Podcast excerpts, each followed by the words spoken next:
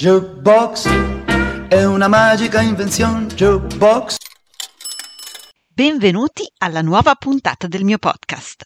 Oggi vi racconto di una tecnica artistica, il calligramma, che unisce disegno e parole in un suggestivo susseguirsi di emozioni.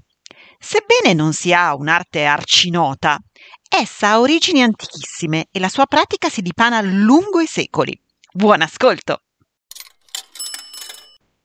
Calligramma o carme figurato è un tipo di componimento poetico fatto per essere guardato e contemplato, oltre che per essere letto.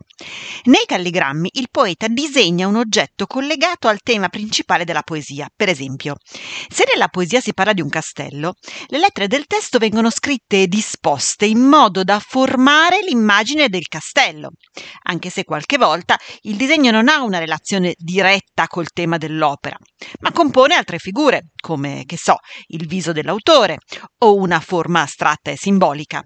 Non si deve fare confusione con le illustrazioni dei testi, quelli sono disegni di accompagnamento o descrizione. In questo caso, invece, nel calligramma, le parole sono proprio inserite al posto dei tratti che compongono la forma grafica. Ci sono molti esempi di calligrammi nelle sculture antiche, sia in Oriente, nella tradizione induista, che in alcuni testi greci del periodo ellenistico, cioè fra secolo IV e III a.C.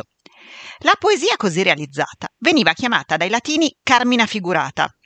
Dai primi autori, Simia di Rodi, Teocrito, Dosiada, eccetera, per secoli fino al Rinascimento e poi ai tempi moderni, questa forma poetica è stata sempre praticata, sebbene in modo discontinuo.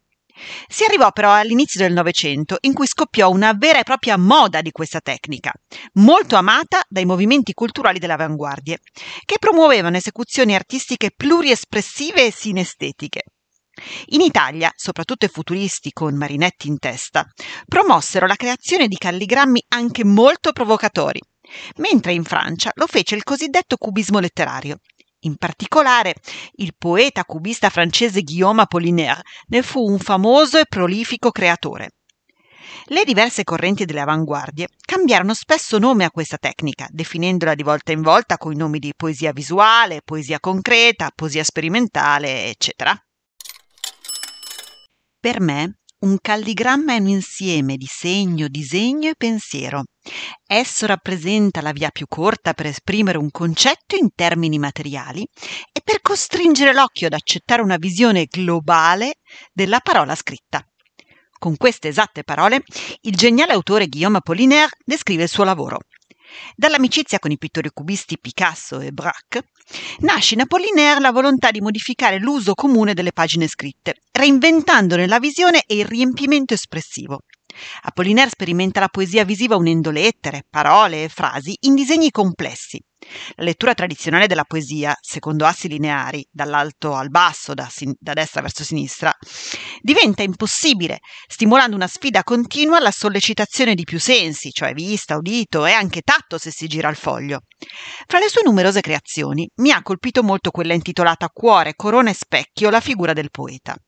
Questa poesia si compone appunto di tre immagini, il cuore, la corona e lo specchio, che ci raccontano l'idea di Apollinaire sul suo ruolo di poeta in ambito privato, ma anche storico e sociale. La forma a cuore contiene il testo Il mio cuore appare come una fiamma capovolta e in effetti si intuisce facilmente, girando il disegno, la somiglianza con una fiamma calda e viva. La corona, a destra, è costituita da un'alternanza di maiuscole e minuscole e dice i re che muoiono, l'uno dopo l'altro, rinascono nel cuore dei poeti. Nel senso che questo importante compito, sia la narrazione letteraria, rende eterni i grandi personaggi.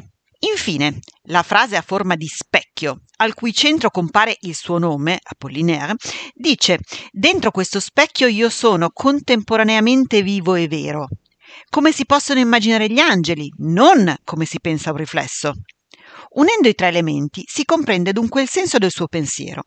Le immagini poetiche che riflettono lui stesso non sono mere rifrazioni, ma atti creativi di valore sociale che rendono immortali le figure descritte e soprattutto rendono reali, tangibili i sentimenti da lui provati ed espressi.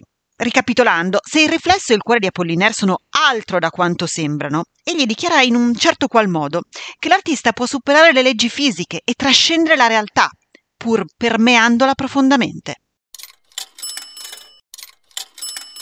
Per oggi le nostre storie di arte ed emozione finiscono qui.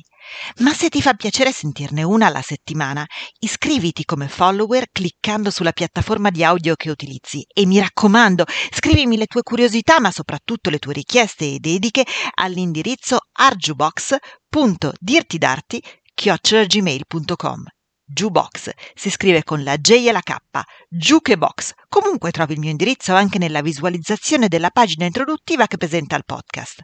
Ora ti saluto e spero di riaverti con me nei prossimi episodi. Che la bellezza sia con te.